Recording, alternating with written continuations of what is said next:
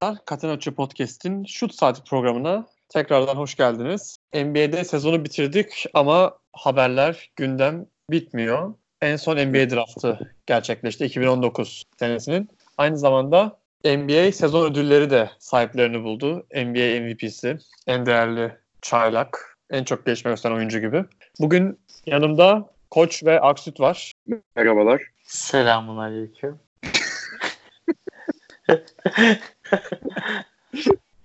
Gündemimiz önce draft, sonrasında da ödüller. Hemen draftla başlayalım istersen. Şaşırtıcı bir şekilde New York Knicks, herkesin senelerdir acı çekişini izledi, izlediğimiz New York Knicks birinci sırayı alamadı. Onun yerine Anthony Davis takasıyla gündeme gelen New Orleans Pelicans birinci sırayı aldı. Tabii bu tüm şartları değiştirdi. Sonuçta Anthony Davis takası gerçekleşti ve New Orleans yeni bir yapılanmaya doğru gitti. Knicks ikinci sırayı da alamadı. Memphis Grizzlies'e gitti. Cleveland, Phoenix gibi takımlar 5-6, 5 ve 6. sırayı almışlardı. Yani sürprizler dolu bir drafttı. Birinci sıradan Zion Williams, Zion Williamson Pelicans'a gitti. Koç sence bu draftta sürpriz görebiliyor muyuz? Evet birkaç tane çok tahmin edilebilir olmayan seçimler yapıldı. İlk öyle seçim herhalde Wizards'ın seçtiği Rui Hachimura. E, Rui Hachimura. Bu oyuncu Japon kökenli. Jordan Brand'le imzalamış. 2.03 boyunda 21 yaşında Gonzaga Üniversitesi'nden. Şimdi Wizards'ın Rui Hachimura ile görüşmediği belirtiliyor. Yani önceden bir şey yapılmamış. Ama insanların bazıları bu draft boardlarda bu oyuncunun ilk 20'de bile olmadığını söylüyordu. O yüzden ilginç bir seçim oldu. Sonra Phoenix'in 6. sıradaydı. 11. sıraya düştü Minnesota ile takasında. Orada seçtiği oyuncu Cam Johnson son 10 senede en yaşlı seçilmiş lottery pick'i. 2009'da Tyler Hansbrough'dan beri en yaşlı oyuncu 23 yaşında. Onun da bazı draft boardlarda ilk 25, ilk 30'un sonlarında gösterildiğini söylüyorlar. Ama iyi şut kabiliyeti olduğu ve işte takas edilen zaten daha sonra konuşuruz TJ Warren'ın yerine bir aday olarak gelecek vadeden bir oyuncu olduğu söyleniyor. Tabii soru işareti olan yaşı ve hani Devin Booker'dan yaşlı mesela.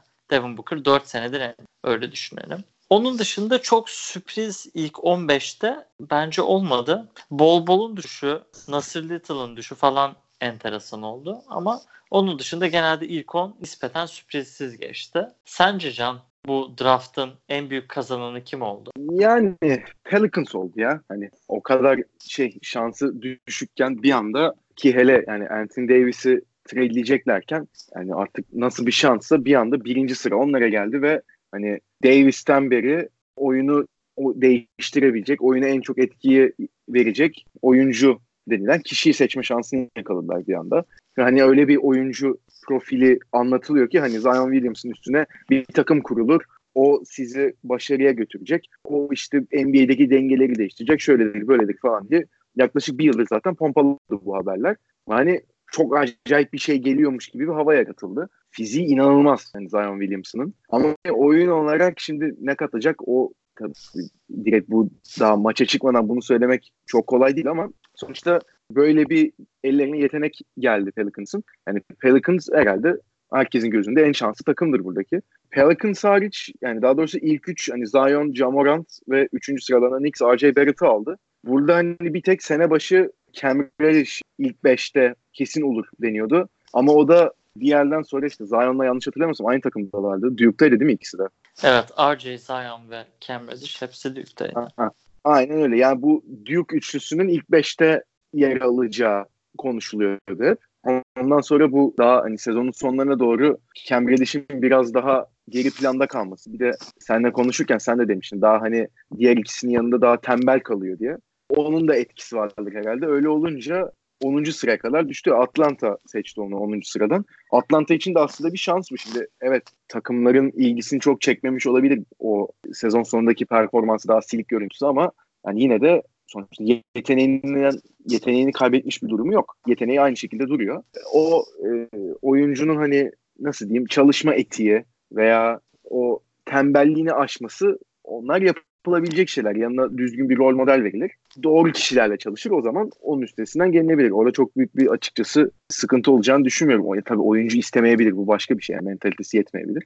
Ama 10. sıradan Atlanta'nın Cam Reddish seçmesi onlar açısından iyi oldu. Burada birkaç tane de tabii trade yapıldı. Özellikle picklerde. Şimdi Lakers Anthony Davis'i aldığı zaman dördüncü pick Lakers'ındı. Bu trade kapsamında dördüncü pick'i de e, Pelicans'a yollamıştı. Pelicans da draft gecesi daha draft başlamadan dördüncü pick'i Atlanta'ya yolladı. Ve Atlanta'dan iki veya üç tane bu drafttan pick aldı. Hatta bir tanesi de 8. pick. 8, 8, 17, 35. 35 olması lazım evet. Bir de New Orleans Atlanta'ya Solomon Hill'in kontratını gönderdi. Öyle bir iyi. Aynen öyle. hamle oldu onlar için. Aynen öyle. Mesela sen bu trade'i nasıl karşıladın? Yani hani iki takım açısından değerlendirirsek yani ikisinin iki takımında sonuçta farklı yollar çizeceğini düşünüyoruz seneye. Yani Evet. iki takım açısından nasıl değerlendirirsin? Şimdi Atlanta tarafından bakarsak Atlanta'nın bu draftta en çok istediği oyuncunun Hunter olduğunu söylüyorlardı zaten. Onu almak istiyorlar mı? Onlar bu amaçlarına ulaştılar. Cam Reddish'i de seçtiler yani 10. pick de ceplerinde kaldı. Zaten çok fazla bu draftta piki olduğu için birkaç tanesini yükselmek için vermek istiyorlardı. O yüzden bu takas onlar için iyi oldu. Zaten bu sene en azından Atlanta'nın büyük bir free agent alması zor gözüküyordu. Solomon Hill'in de bir senelik kontratını emmiş oldular. New Orleans için de iyi oldu. Çünkü onlar da benim anladığım kadarıyla dördüncü sırayla mesela 8 veya 10. sıra arasında çok bir fark görmedikleri için birkaç tane pik aldılar ve Solomon Hill'in kontratından kurdular. Bir tane e, Zion Williamson'la iyi oynayabilecek bir pivot aldı Pelicans ve onun dışında da 17 ve 35'te yine iyi hamleler yaptı. En önemlisi de tabii Solomon kontratının gitmesi. Böylece hem bütün bu oyuncular işte hem Lakers'tan gelenler hem draftta seçtikleri ve 30 milyon dolarlık bir cap space olur bu yaz. Bu yazki cap space durumu 2016 yazını andırıyor. Çok fazla takımın verecek çok fazla parası var. Pelicans da belki orta seviye free agentlar için önemli bir aday olabilir. Aynı zamanda bir playoff zorlaması veya başka bir şey düşünürlerse veteran bir stretch four almayı düşünüyorlarmış. İşte Mirotic veya bir yerde Kevin Love takası mı olabilir acaba diye duydum. Enteresan söylentiler var. Şöyle ilginç bir şey de söylemek lazım. Atlanta'nın daha işte dün bir takası daha oldu. Kent Bazemore'u Portland'a gönderdiler Evan Turner karşılığında. Yaklaşık aynı parayı kazanıyorlardı. 18-19 milyon civarında. Bu sene Atlanta'nın en çok kazanan 4 oyuncusu Evan Turner, Solomon Hill, Miles Plumlee ve Alan Crabb. Bu dörtte olacak. Yani Atlanta rebuild'i yaparken bu kötü kontratları emip karşılığında işte draft hakları şey aldılar. Ve güzel bir koru oldu şimdi. İnsanlar Atlanta'nın belki böyle 8. sırayı zorlayabilecek bir takım bile olabileceklerini düşünüyorlar. İşte Cam Reddish, Hunter, John Collins, Trey Young, Kevin Huerter gibi 5 tane iyi genç oyuncusu var. Eğer birkaç tane de kadroyu doldurmak için veteran isim bulurlarsa enteresan bir takım olabilir. Geleceği parlak gözüküyor. Seneye özellikle 2020 yazında free agentlarda da daha aktif olabilirler eğer beklenen gelişmeyi gösterirlerse. Ama ben bu takasın iki takım içinde iyi olduğunu düşünüyorum ve şunu da görmüş olduk. Bu Luka takasında, Luka ve Trey Young takasında işte o piki vermişti Dallas kendi piklerinden. O da Cam Reddish oldu. Bakalım 3 sene 5 sene sonra Luka mı daha iyi olacak? Yoksa Trey Young ve Cam Reddish'isi mi? Genelde böyle takaslarda en iyi oyuncuyu alan kazanır. Ama Atlanta'nın da özellikle Trey Young'ın son 30-40 maçtaki performansından memnun olduğunu ve bu takasın ikisi için de iyi olduğunu söyleyebiliriz. Abi, peki Phoenix'e ne diyorsun ya? Phoenix yine yani şaşırtmayıp mükemmel hamlelerine devam etti yani. Hani ben draft gecesi cidden hiç anlamadım ya. Yani 6. pick onlardaydı. Yanlış hatırlamıyorsam Dario Saric için bir takas yaptılar. İlk önce bir onu yani Dario Saric'i aldılar ve 6. pick'i yolladılar. Hı hı. Ondan sonra da abi işte bu 11. piki de almışlardı. Cam Johnson'ı aldılar bu pikle. O zaten bir garip. Ve TJ Warren'ı yolladılar. Yani TJ Warren tamam hani NBA'de dengeleri değiştirecek bir oyuncu değil ama hani geçen sene herhalde Devin Booker'dan sonra en iyi oyuncusu desek yani çok abartı olur mu? Olmaz. Daha istikrarlı ve karşılığında aldıkları, çoğundan. karşılığında aldıkları bir yere getirecek bir durum yok ve hani cap space'leri de pek elverişli durumda değil. Bunu seninle de konuşmuştuk daha önce. Hani D'Angelo Russell falan diyorlar ama hani çok realistik mi sence? Şimdi TJ Warren'a evet salary dumpladılar. Söylenenlere bakılırsa Phoenix hem Josh Jackson hem de TJ Warren çok sevilen isimler değil mi? Çok disiplinsiz ve o yapının çürük elmaları gibi gözüküyormuş. Ve TJ Warren'ın kontrat durumunu da belki biliyorsundur. Bir tane extension imzalamıştı. Hı hı. 2018-19'da başlayan 4 sene 50 milyonluk. Bundan sonra kalan senelerde 10.8, 11.75, 12.7 milyon alacak. Hani NBA standartlarında averaj bir kontrat. Çok kötü bir Bence- kontrat da değil. Bence yani hani sonuçta belli bir katkıyı veren oyuncu. Hani kim- nereye paralar verildiğini düşündükçe hani kötü bir kontrat ben açıkçası o- diyemem yani. Pacers için çok iyi oldu. Evet. Bu takas onlar sonuçta bunu bu takası yapma sebepleri Bogdanovic biliyorsun bu sene free agent. Boğan Bogdanovic. Hı hı. Boğan Bogdanovic belki 2-3 senelik yüksek yüksek şeylerinden birini alabilir. Ee, kontratlarından birini alabilir ve Bohan giderse o 3 veya 4 numara artık hangisini oynatırlarsa orada boşluk olmaması adına TJ Warren ortalama veya ortalama oyun oynayacaktır. Pacers'tan akıllı bir hamle oldu. Çünkü Pacers 32. piki aldı. TJ Warren'ı aldı ve Phoenix'e para gönderdi. Phoenix'in de para takasları meşhurdur. Joe. Johnson'ı mı öyle yollamışlardı? Joe Johnson'ı para vermek istemedikleri için takasladılar. Lowell Deng pikini sattılar para için. Rajon Rondo pikini sattılar para için 2000'lerde. Yani öyle enteresan bir yapı. Bu takastan sonra da işte 6. pik onlar. 6. piki Minnesota'ya verdiler. Onların 11. piki ve Darius Saric karşılığında. Şimdi Darius Saric'in de alacağı kontrat ve oraya uyumu soru işareti diye bakanlar olabilir. Ben ama Darius Saric'in o takıma aslında iyi uyacağını düşünüyorum. Çünkü sadece şut atmaya bakan bir sürü oyuncu var orada. İşte Aiton, hani Booker da aslında ilk önce skorerdi. E, TJ Warren'lar, Josh Jackson'lar hepsi sonuçta ilk skoruna bakan tipler. Öyle oyuncuların yanında onların bu pas trafiğini düzenleyecek bir Saric gibi bir oyuncu olması avantaj olacaktır. Zaten onun da 2020'de bitiyor kontratı. 2020'de bittiği için herhalde şey yapacaklardır zaten. Bu sene onun 4 milyon dolarıyla geçirip sonra bakarlar duruma. Eğer iyiyse tutarlar. Şimdi çok büyük bir oyun kurucu eksikliği var yıllardır bu takımın. Zamanında 2016 olması lazım. Bu takım 48-34 bine gidip playoff yapamamıştı hatırlarsın belki. 2015'ti galiba ya. Golden 15'te State'in olabilir. Şampiyon oldu. Ha, 10. bitirmişlerdi ama hani böyle son maç Evet. son maça kalmıştı ve bir yani o maçı kaybedip bir maç farkla 10. olmuşlardı. Hani 8. sıradan Pelicans girmişti yanlış hatırlamıyorsam hatta. Ee, Onlar son anda kaçırmışlardı. İşte o dönem Isaiah Thomas, Dragic ve Bledsoe gibi 3 Bledsoe. tane iyi oyun kurucular vardı. Şimdi bir anda Eli Okobo, işte Ender Arslan.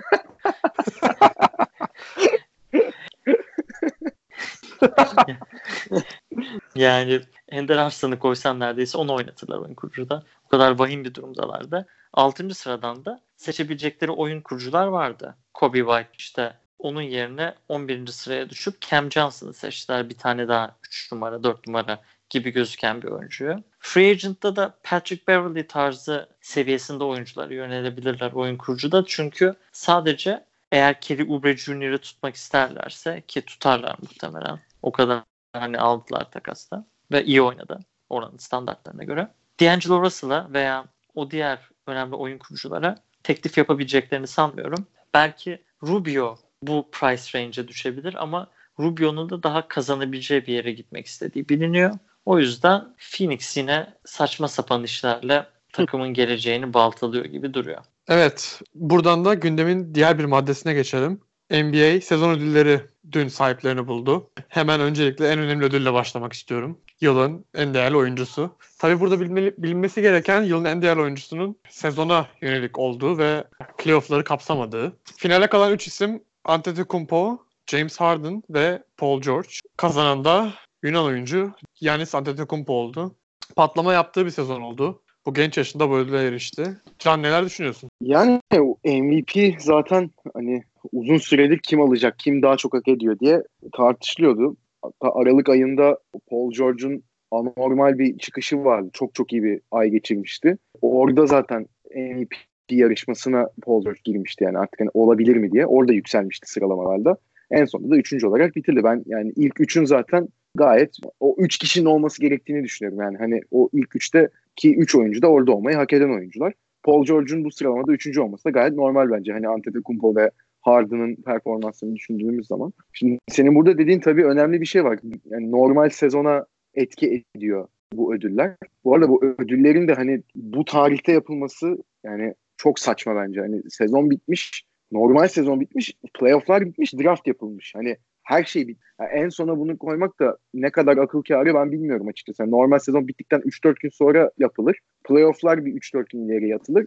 O zaman çok daha mantıklı. Şu an hani evet Antetokounmpo'nun MVP'yi alması çok önemli de hani mesela oraya gidenlerin içinde hani mesela Kawhi daha önemli bir yerde. Şimdi finallerin MVP'si oldu. E, Toronto'ya şampiyonluk getirdi. O yüzden hani bir kere bu formatın bence bir değişmesi lazım. O büyük saçmalık. MVP tartışmasına gelecek olursak da yani Antetokounmpo hak etti. Hiç öyle hak etmedi denebilecek bir durum yok. Yani Harden nasıl alamadı diye sorgulanabilir. Ama yani Harden'ın şimdi tam olarak hani neye baktıklarını da bilmiyorum. Tabii ki takım başarısına da çok önem veriyorlar. Hani bunun örneklerini daha önce görmüştüm. Mesela Kobe Bryant'ın alamadığı bir MVP vardı. Hani Steve Nash'e vermişlerdi. Kobe o sene 35 sayı ortalamayla mı oynamıştı yanlış evet. hatırlamıyorsam. Evet.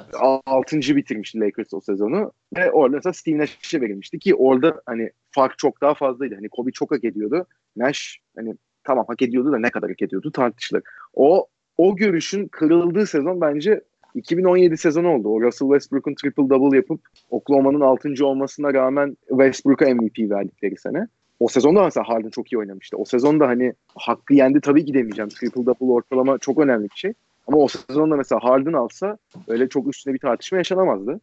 Bu sezonda bilmiyorum ya ben açıkçası bu mentalite değiştiği için Harden'a verebilirler diye düşünüyorum. Çünkü yani Harden'ın o geçen programlarda da konuştuğumuz o iki buçuk aylık serisi olacak iş değildi gerçekten. Ki hani bu senede 36 sayı ortalamayla oynadı hani normal sezon 78 maçta. Ya bu inanılmaz bir şey. Ve hani takıma kattığını da düşünürsek hani takımı resmen tek başına aldı, götürdü. Dördüncü sıralarına playoff'a soktu. Bunu düşünürsek de gerçekten çok büyük bir iş başardı.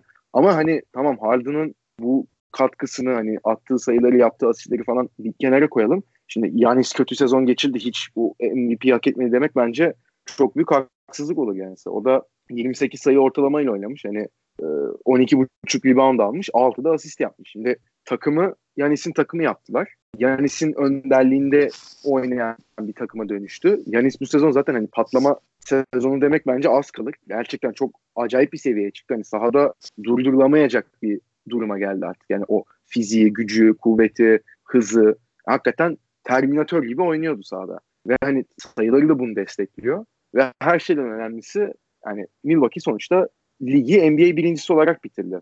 Yani genel hani tabii ki Harden'ın takımına kattığı daha fazla olabilir sayı olarak, taşıma olarak. Evet katılıyorum ama hani Yanis'in de Milwaukee'ye kattıklarını hiçbir şekilde küçümsemememiz gerektiğini düşünüyorum ben burada. Çünkü Milwaukee'nin oyununu düşündüğümüzde ve Milwaukee'nin bu normal sezondaki başarısını düşündüğümüzde Yanis etrafına kurulmuş bir kadro var.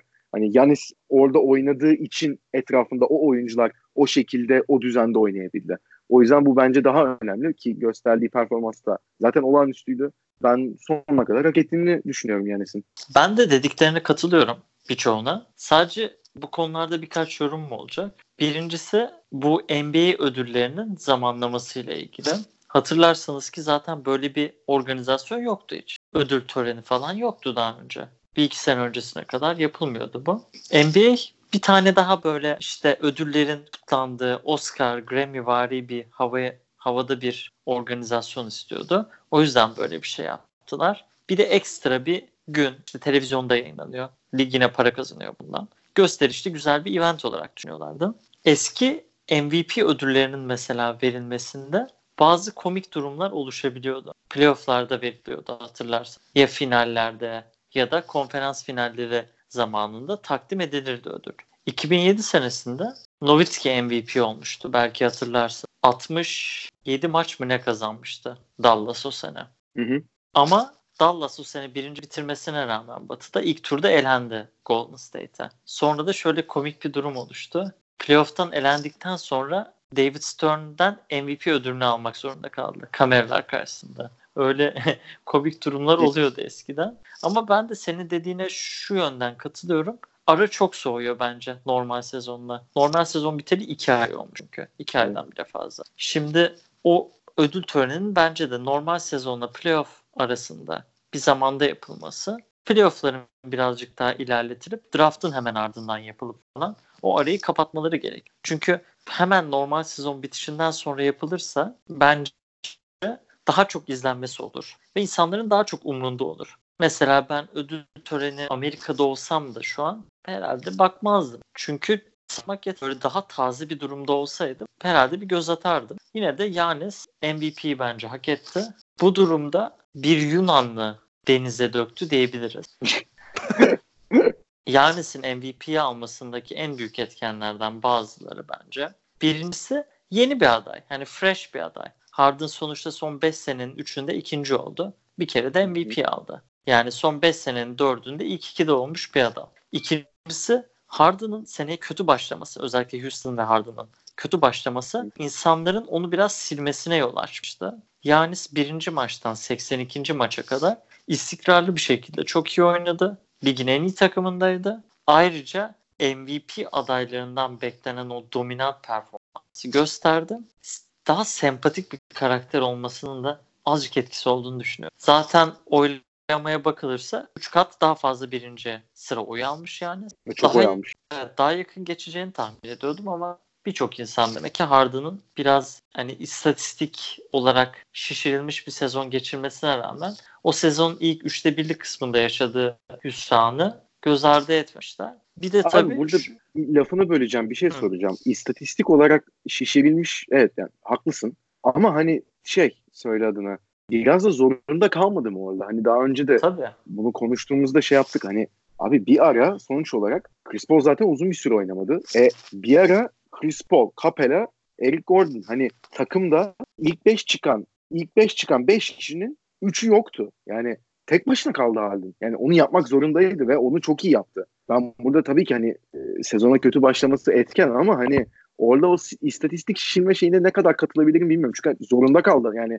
adam orada o kadar dominant ve o kadar fazla sayı atarak o kadar oyun ağırlığını koyarak oynamasa hani Houston bir şekilde playoff, playoff'a girerdi bence ama hani dördüncü sıra falan bence hayal olurdu. E tabii ya o konuda haklısın zaten ona bir şey demiyorum ama o istatistiki yükseliş diğer oyuncular döndükten sonra muhtemelen bu kadar gerekli değil de ve insanlar hani Harden muazzam oynadı 3 ay. Ona hiçbir şey demiyoruz zaten ama çok Harden bağımlısı bir takım oldular. Takımın genel iyiliğine düşünüldüğü kadar pozitif bir etki yaratmamış olabilir. Ama playoff'a getirdi tabii. O da önemli bir olay. Ta- yalnız şöyle bir şey de var. Şimdi geçen sene Houston 65 maç kazandı. Bu sene 12 maç düştü 53'e indi. Bucks ise tam anlamıyla çılgın bir çıkış yaptı. Neredeyse aynıya yakın bir kadro. Öyle Brook Lopez falan haricinde çok benzer bir kadrosu vardı. 2018'de 44 maç kazanan takım bu sene 60 maç kazandı. Yani 16 maçlık bir yükseliş. Tabii Yanis'in MVP adaylık sürecini sağlamlaştıran bir durum oldu. Bence Yanis hak etti. Yakında ama yeni bir MVP görmek de güzel oldu bence. Bir de konuşması da çok tatlıydı ya. O hani Evet ağladım. ağladı şey etti yaptı. falan ya. E, tabii o şey Evet. iki sene önce de babasını kaybetmiş. E, Evet. Onun hakkında konuşurken özellikle hani bir de çok duygusallaştı normal olarak. E, Evet. ve ba- kardeşlerine çok teşekkür etti. Bir de hani takım arkadaşlarından, koçundan bahsederken hani o alçak gönüllülüğü de görüyorsun yani. Yani öyle şey değil. Yani bunlar tabii sonuçta dünya üzerindeki en elit basketbolcular. Hatta yani yani şu an MVP alarak aslında bu senenin dünya üzerindeki bir numaralı basketbol oyuncusu oldu. Hani bu mertebeye ulaşmış bir kişinin hani orada o teşekkür ederken gösterdiği o alçak gönüllülük, o işte hani biz bunu beraber başardık gibi konuşması, işte koçuyla o bakışmaları falan. Yani çok güzeldi onlar. Yani çok açıkçası mesela Westbrook ve Harden konuşurken e, e, bu kadar böyle hani nasıl diyeyim sempati duymamıştım ben. Antetokounmpo Evet. farklı bir yerde o yüzden. Katılıyorum. Bir Durant'ten sonra bu konuşmaların tabii önemi arttı. Durant da çizgiyi çekti. Onun üstünde de Antetokounmpo'nun konuşması da tabii ki etkileyiciydi. Hemen diğer ödülleri de e, seri bir şekilde üzerinden geçelim. Yılın çaylağı şaşırtmadı Luka Doncic oldu. Slovenya'nın çocuğu Trey Young ve DeAndre Ayton'dan Ayton'u geçerek kazandı. Şaşırtıcı bir durum yok. 21 sayı ortalaması vardı zaten. Sonlara doğru Trey Young biraz ilginçleştirse de durumu son 20-30 maç çok iyi oynamıştı. Bence burada tartışmaya hiç ya daha doğrusu sonuç hiç şaşırtmadı. Sonuna kadar hareketli diyebilir miyiz Doncic için? Diyebilirim. Tabii canım yani adam sezonun başından itibaren çok farklı bir performans gösterdi. Yani mesela hani şey konusu konuşuluyordu en azından sezon başında. Hani ya bu adam evet NBA'de rookie de hani sonuçta kaç senedir oynuyor falan. Tamam iyi güzel de yani 20 yaşında bir oyuncudan bahsediyoruz. Evet tamam Avrupa'da belli bir yere gelmiş olabilir. Avrupa'da Euroligi kazandı zaten. Euroleague MVP'si oldu. Tamam çok güzel. Bunlar çok önemli başarılar. Tabii ki tecrübe katan şeyler ama şimdi NBA atmosferi farklı. Hani ilk sezonda mesela Luka Doncic beklenti çok yüksekti evet gelirken. O beklentileri de tamamen karşıladığını düşünüyorum ben ama mesela karşılayamasa bir adaptasyon sıkıntısı yaşasa ne bileyim mesela ilk 3 ay eli ayağı titrese sahada şaşırmazdı kimse. Yani sonuçta evet 3 senedir oynayan biri olarak geliyorsunuz ama hani yine de farklı bir yere geliyorsunuz sonuçta. Hani en göz önündeki vitrine çıkıyorsun. Yine de hani o sonuçta te, ne kadar tecrübeli olarak gözükseniz de diğerlerinin yanında o devamlılığı göstermek de çok önemli. Bence bu ödülü almasındaki en önemli etkenlerden biri de bu. Hani adam nasıl Antetokounmpo'da koç dedi hani ilk maçtan son maça kadar belli bir çizgide gitti diye. Luka da bütün sezonu öyle geçirdi. Trey Young mesela ilk başlarda biraz tökezlemişti. Ondan sonra tabii çok, açıldı. Yani çok o da farklı bir yere gitti. Ama tabii hani nasıl Harden'ın sezon başındaki yavaşlıktan sonra o 2-2,5 aylık anormal oynaması MVP yap, yapmaya yetmiyorsa burada da aynı şekilde o Trey Young'ın o son 2-2,5 aydaki çok iyi performansı tabii Rookie of the Year'ı almasına pek yardımcı olmadı. Evet dediğine katılıyorum. Yani Luka baştan itibaren çok sağlam bir sezon geçirdi. Neredeyse hiç böyle ciddi bir düşüş yaşamadı. Mesela şöyle bakıyordum istatistiklerine de. Mesela aydan aya en düşük ortalamalı ayı Kasım ayı 17.7. En yükseği de Şubat 24.4. Aralıktan itibaren 21'in aşağısına inmemiş. Onun dışında ilginçtir. Rebound sayıları ve asist sayıları da sezon ilerledikçe işte 6 rebound 4 asistlerden 8-9 rebound 6-7 asist civarlarına gelirdi. Şut yüzdeleri dersek şut yüzdeleri bir Mart'ta ufak bir slump'a girmişti. Onun dışında genelde istikrarlı kaldı. Üçlü fena değildi. Genel olarak net bir şekilde olgunluğuyla ve soğukkanlılığıyla zaten yeteneği kuşkusuz çok önemli bir oyuncu olacağı belli. Kazandı bunu. İşte ilk başlarda çok tökezledi. Onu toparlaması mümkün değildi sonunda Jordan gibi oynasa bile. Ama o da umut vadeden bir performans gösterdi.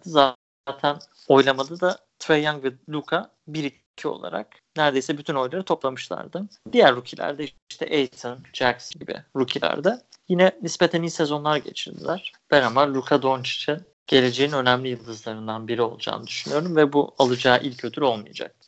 En çok gelişme gösteren oyuncu da Kamerunlu Siakam oldu. Zaten bu ödülü hak etmediğini kimse söyleyemez muhtemelen. Çünkü NBA finallerindeki ilk maçı olsun, sezon boyunca gösterdiği performans olsun. Belki bir De'Aaron Fox'un da performansı etkileyici olabilir. Ama Siakam herhalde gene tartışmasız bir şekilde bu ödülü hak eden isimdi. D'Angelo Russell ikinci oldu oylamada. Fox da üçüncü oldu. Fox'a bu kadar oy vermemelerinin sebebi muhtemelen ikinci yıl oyuncularına genelde verilmez bu ödül. Çünkü ilk seneden ikinci seneye zaten büyük yükselişler oluyor genelde. Siakam konusunda da 2017 sezonunda 4 sayı, 2018'de 7 sayı, 2019'da 17 sayı. Rebound'u 3'ten 4.5'tan 7'ye çıktı. Şut yüzdeleri %50'den 55'e çıktı. Ve playoff'ta da çok önemli performanslar gösterdi. Bu sene Toronto'nun en önemli ikinci oyuncusuydu bile diyebiliriz. Lowry All-Star oldu belki ama Siakam çok önemliydi. Çok büyük bir yükseliş gerçekleştirdi ve hem savunmada hem hücumda özellikle kendi yaratabilme becerisini çok geliştirdi hücumda. Yani ona verip işte bir spin move'la veya bir hook shot'la falan ona verdiği zaman sayı atabilecek bir oyuncu haline geldi. Yine fazla tartışmaya gerek olmayan bir ödül olduğunu düşünüyorum. Ben Sen de ne öyle düşünüyorum ya.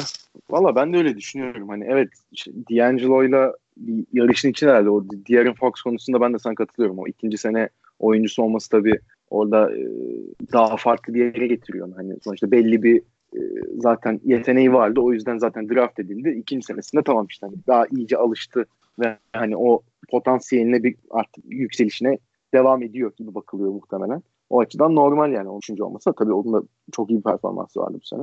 Yani Siakam'la hani D'Angelo'yu düşündüğümüz zaman yine daha stabil performans gösteren Siakam oldu bence. Hani evet takım da farklı. Hani Toronto'nun sonuçta Siakam'ın yanında Lowry, Kawhi gibi oyuncular vardı. Sonradan Marc Gasol katıldı. Ibaka vardı zaten. Ama hani sonuçta düşündüğümüz zaman Marc Gasol All-Star olmuş bir isim. E, Lowry öyle. Kawhi zaten NBA'nin en değerli oyuncularından. E, Ibaka düzey bir performans gösteren biri. Şimdi böyle bir takımın içinde bu kadar e, farklı ve iyi potansiyelin ve iyi yeteneğin olduğu bir takımın içinde bir anda ikinci önemli e, ikinci en önemli oyuncu mertebesine yükselmek önemli bir şey. Bir, o geçen sene düşündüğümüz zaman. Ve hani o ben de şeyden bahsedecektim. Sen zaten bahsettin o hani bir e, oyun top ona geldiği zaman bir şey üretebilme becerisi. Hani Toronto'nun oyununu belki bu şekilde e, değiştiren en önemli faktörlerden biri de Siakam'ın bu gelişmesiydi. Çünkü evet Lowry zaten bir oyun kurucu. İşte topla belli bir şeyler yapabiliyor. Kawhi zaten kendi başına oynuyor. Hani Kawhi'nin zaten hani yani oyunu da kurabilir. Kendi başına topu alır zaten hani dribbling üstünden şutunu atar, içeri girer. Her şeyi yapıyor zaten. E Marc Gasol desen zaten hani pas yeteneği o pivotun üstünde. Şimdi bunların yanına bir anda Siakam gelince çok farklı bir opsiyon oluşturdu Toronto için ve Toronto'nun oyununun da daha farklı bir yere evrilmesinde büyük bir katkısı oldu. Ya bir anda o kadar atletik ve hani şimdi şutu da nispeten iyi. Hani tamam çok iyi bir şutör değil ama hani boş bırakmaya çekineceğim bir isim sonuçta. Hani mesela Iguodala'yı mı boş bırakırsın, Siakam'ı mı diye sorsalar bana. Ben Iguodala'yı boş bırakırım mesela şu an. Yani Siakam tamam çok daha iyi bir şutör değil belki ama en azından daha iyi bir yolda olduğunu gösteriyor. Ben kendi fikrim tabii bu. Ben, yani başkası başka bir şey düşünebilir. Hiçbir ben şey diyemem da. yani o tabii farklı bir durum da. NBA artık bu geldiği gündemde herkesin şut attığı bir ortamda ikisini de boş bırakırım. Saygı duyarım. Ama yani Siakam'ın sonuçta o e, topla kendisinde oynayabilmesi, belli bir pas yeteneği geliştirmesi e, ve hani skor opsiyonlarını çok farklı bir yere getirmesi bu ödülü almasındaki en büyük etkenlerden biriydi ve sonuna kadar hak etti. Yani tartışmasız bir ödüldü bu. Yılın 6. adamı da 2 sene üst üste Lou Williams oldu. Burada ilginç olan Montrezl Harrell'ın da takım arkadaşının bu ödüle aday olması ve ikinci olması. Bence bunu yılın koçuyla beraber değerlendirebiliriz. Çünkü orada da Doug Rivers ismi gündemdeydi. Kazanamadı ama Buradan şunu görebiliriz ki yıldız olmayan bir takımda iki tane yılın altıncı adamını çıkaran bir takımda koçun da etkisini görmek mümkün. Yılın koçu Mike Milwaukee'nin koçu. Sezonu birinci bitiren takımın koçu. Hem yılın altıncı adamı Lou Williams hem de yılın koçu Mike Budenholzer'ı.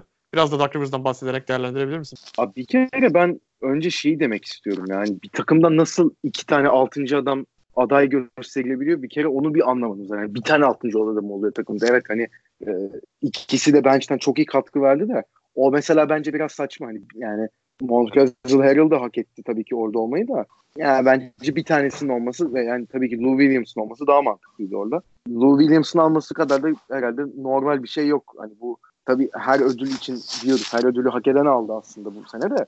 Hani herhalde en aralarında tartışması olan Lou Williams'tır yani. Ödülün ismini zaten bilgi sen daha geçsin işte artık, artık 10 seneye mi ne zaman emekli olursa işte Lou Williams ödülü diye değiştirirler zaten. Hani sürekli çünkü o ödülü aday oynuyor. Onu da alıyor. Hani bench'ten zaten daha iyi katkı veren bir oyuncu hani NBA'de yok. O kadar hani e, aldığı süreyi o kadar verimli kullanan. Hadi playoff işin içine dahil değil tabii ki ama hani normal sezonda da absürt maçları oldu. Dark Rivers'a bağlayacak olursak buradan da e, şimdi takımın zaten sene başı e, sezona girdikleri vakit zaten hani işte playoff'a herhalde giremezler. Yani Tobias Harris var ama yani 8'i zorlarlar. Herhalde belli bir harmoni yakalarlarsa şeklinde konuşuluyordu ama hani hiçbir şekilde o 8. veya 7. sıra için favori değillerdi. Şeyde de sezonun yarısında da son gün zaten Tobias Harris'i yolladılar. Ve hani Tobias Harris'i yolladıktan sonra dendi ki artık tamam işte hani bu iyice zaten takımda bir tane adam akıllı yıldız vardı. Yıldız denebilecek bir isim vardı en azından. Onu da gönderdiler. Yani zaten iyice hani genç birkaç kişiyi topladılar. E yanlarında Beverly ve Lou Williams gibi iki tane daha hani ne kadar abilik eder o tartışılır ama daha tecrübeli iki isim var. Onlarla beraber belli bir sonuçta oyun ritmi yakaladılar. E işte böyle devam eder ama playoff'a da giremezler deniyordu. Playoff'a girdiler 8. sıradan. Gittiler sonra Golden State'e karşı iki tane maç aldılar. Yani Houston da iki maç aldı Golden State'e karşı şimdi bunu düşündüğümüz zaman. Bir de en iyi oyuncularını iş... takas ettiler düşün. Ha işte düşün ona rağmen yani Tobias Harris gittikten sonra Golden State'in maç çaldı. İkisini de deplasmanda aldılar hatta değil mi? Hı hı. Yani çok büyük bir iş. Playoff'u işin içine tabii ki katmıyoruz. Yani normal sezon ödülü olduğu için ama yani normal sezonda hele hele o trade deadline'da yaptıkları o Tobias Harris hamlesinden sonra playoff'a girip öyle bir performans sergilemeleri gerçekten göze yani çok hoş gelen bir şeydi. Çok da takdir edilmesi gereken bir şey ama yani tabii hani Mike Budenholzer'a verilmesi bu ödülün o da normal ya açıkçası çünkü şeyi düşündüğümüz zaman Mike Budenholzer bu sene geldi Milwaukee'nin başına Jason Kidd'den sonra. E, yani Jason Kidd'le takımın evet yine Antetokounmpo'nun gelişimini izliyorduk. Yani yanında Chris Middleton, Bledsoe yine vardı ama yani belli bir yere ulaşamıyordu. Bu sene Mike Budenholzer'ın gelmesinden sonra o Yannis'i etrafında dört şutörlü sistemi kurup o şekilde devam edip oyununu Milwaukee'nin ona çevirmesi çok büyük bir fark yarattı ve bir sene içinde gördüğümüz üzere NBA birincisi olabilecek duruma getirdi takımı. O yüzden evet. Michael Budenholzer'ın alması da gayet normal. Şimdi Lou Williams konusu enteresan bence. İlk önce Doug Rivers ve 6. adamların ilişkisine değinmek istiyorum. 2010 2014'ten beri olması lazım. Jamal Crawford, Lou Williams, Jamal Crawford. Arada bir Eric Gordon var. Sonra iki tane Lou Williams var alan. Yani son 5 6. adam ödülünün 4'ünü zaten tarihte en çok kazanan ikili Crawford ve Lou Williams aldı. Bu ikilinin ortak özelliği ne?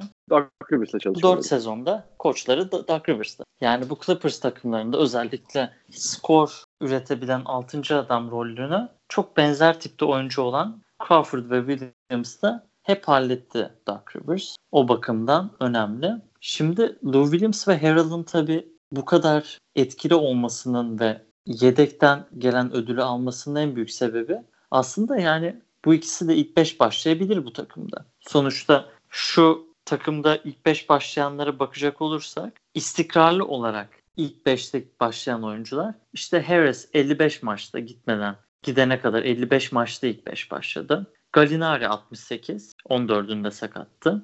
Avery Bradley takas edilene kadar bütün maçlarda ilk 5'te başlamış 49 maçta. Shamet geldiği zaman 23 maçta, Beverly 49 maç, Shea Gilgis Alexander 73 maç. Harold sadece 5 maçta ilk 5. Lou Williams bir maçta ilk 5 başlamış. İşte Zubac ve Gortat da 68 maçta toplam. Boban'ı da eklersek 77'ye çıkıyor. Yani ilk 5'te aslında en iyi oyuncularını kullanmamış Dark Rivers. Özellikle işte Jamichael Green'ler olsun, Wilson Chandler'lar olsun. Hepsi yani dönem dönem Garrett Temple olsun hepsi bir ilk 5'e girdi çıktı. Bu manada böyle kolektif basketbol oynayan Clippers'ın en önemli 3-4 isminden ikisinin yedek bu ödüle aday olması normal. Ama evet hani 6. adam belki de bir takımdan tek aday gösterilmeli. Ama sonuçta Harold da çok iyiydi bu sene. Hani evet. arasından da seçmek zor oluyor bazen. Dark Rivers'a gelecek olacaksak da Dark Rivers'ın reputation'ı çok düşmüştü son yıllarda.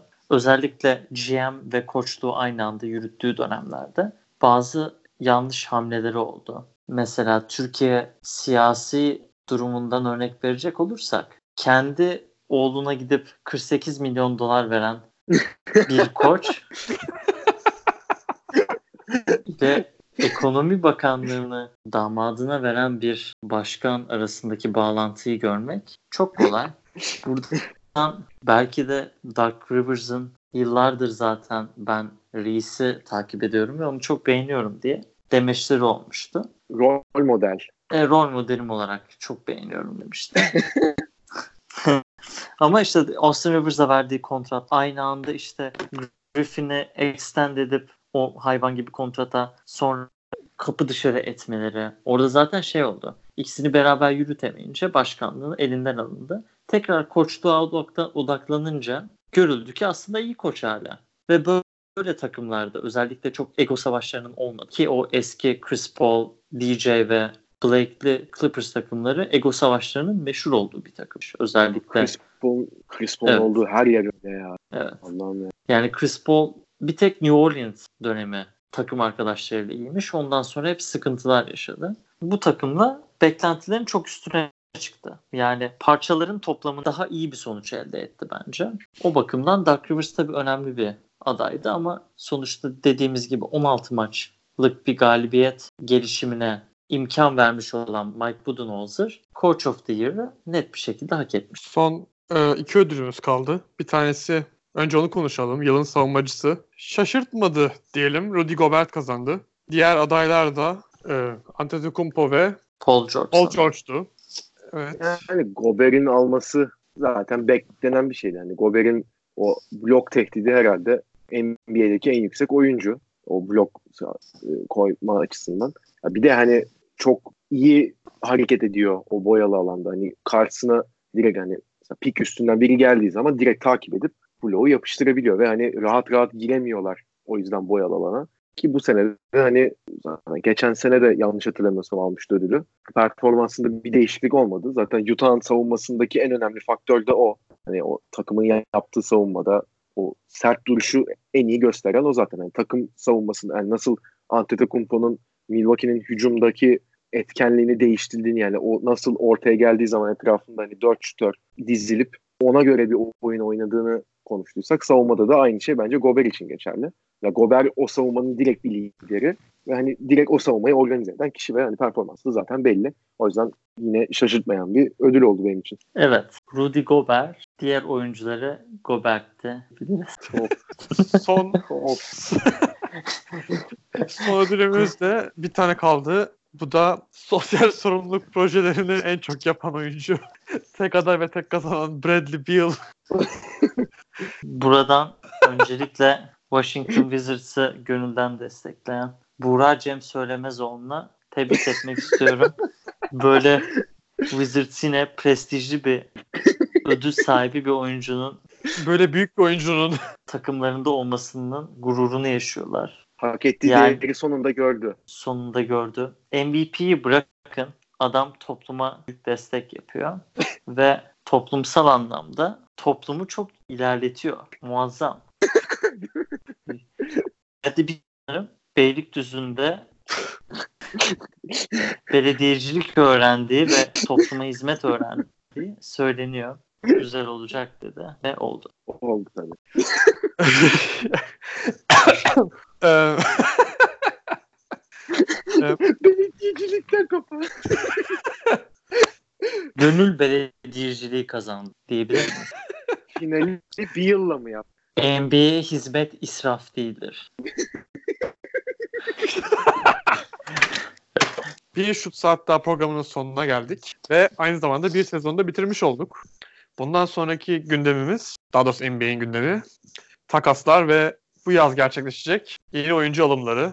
Bence önümüzdeki sezon her şey çok güzel olacak. Bu notla beraber bitirelim. Ben Efe. Ben Can. Ben de Ege. Hoşçakalın. Hoşçakalın. Görüş.